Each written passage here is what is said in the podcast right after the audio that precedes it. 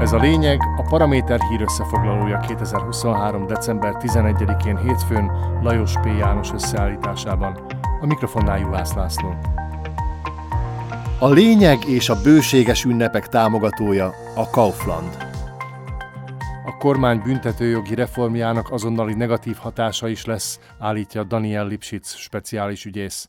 A törvény ugyanis nem csak a speciális ügyészi hivatalt szünteti majd meg, hanem csökkenti a büntetéseket a korrupciós ügyekben, és lerövidíti az elévülési időt is.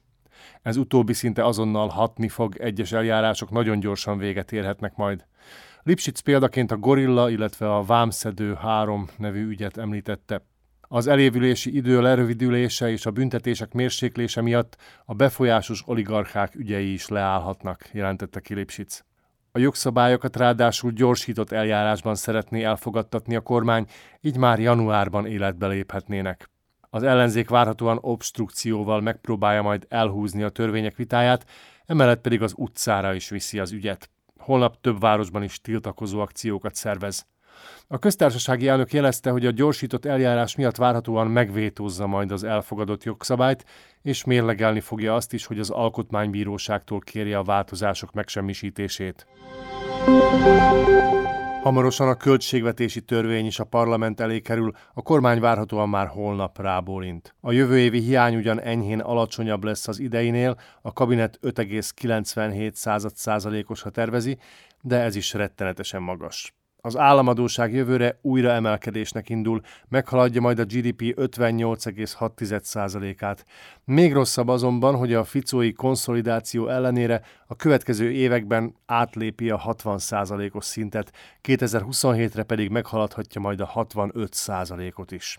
A piac már kezdi beárazni a kormányzati költekezést, az első hitelminősítő a Fitch pénteken egy szinttel rontotta az ország besorolását ez pedig hamarosan megmutatkozik az államkötvények emelkedő kamataiban is, vagyis az egyre nagyobb államadóság után egyre magasabb kamatokat kell majd fizetnünk.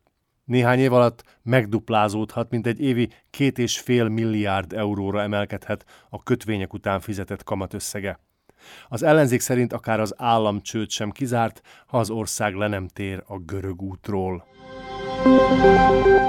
Habár a jövő évi állami költségvetés már viszonylag alacsony, mint egy 3%-os inflációval számol 2024-re, és a pénzügyminiszter szerint jövőre a bérek reál szinten is emelkednek, az emberek nem nagyon hisznek a kormány optimizmusának. Erre minden okuk megvan, hiszen a statisztikák szerint már idén is csak nem törölte az infláció hatását a béremelkedés, de ezt a legtöbben nem érzik. A plati.sk portál felmérése szerint a munkavállalók 40%-a idén egyáltalán nem kapott fizetésemelést, és aki kapott, az sem elégedett vele, olyan alacsony volt a béremelés. 50%-uknak legfeljebb bruttó 100 euróval nőtt a bére, és csak 10%-nyian kaptak 300 eurós vagy még magasabb emelést. A felmérés szerint csak a megkérdezettek 15%-a elégedett a magasabb bérével. Egyes miniszterek azonban nem csak béremeléssel, hanem igazi karácsonyi ajándékkal is kedveskednek alkalmazottaiknak. Robert Kalinyák is írta Jézuskának, és kért egy PlayStation játékkonzolt, ráadásul a legújabb ötödik szériából. Az ára is ennek megfelelő, csak nem 1500 euró. A védelmi miniszter azonban jó fej, nem magára gondolt, hanem a Bosznia-Hercegovinában állomásozó szlovák békefenntartókra. Igaz, annyira azért nem jó fej, hogy a játékkonzolt saját zsebből vásárolja meg, de a minisztérium büdzséjéből futja erre is. A miniszter különben is örülne neki, ha minden konfliktust játékkonzolon le lehetne rendezni. A békefenntartóknak úgy látszik a kiképzésükbe is beletartozik majd néhány videójáték.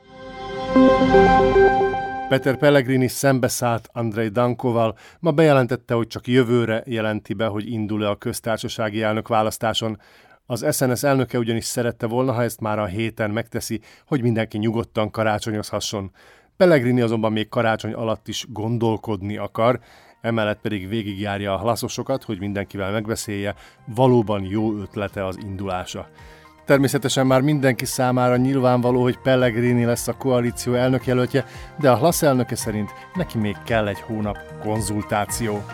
Ez volt a lényeg 2023. december 11-én hétfőn Lajos P. János összeállításában. Kommentált hírösszefoglalóval holnap este is jelentkezünk a Paraméteren, addig keressék podcastjainkat a Paramédia rovatban, illetve a Spotify, az Apple Podcasts, a Google Podcasts és a Podbean platformjain.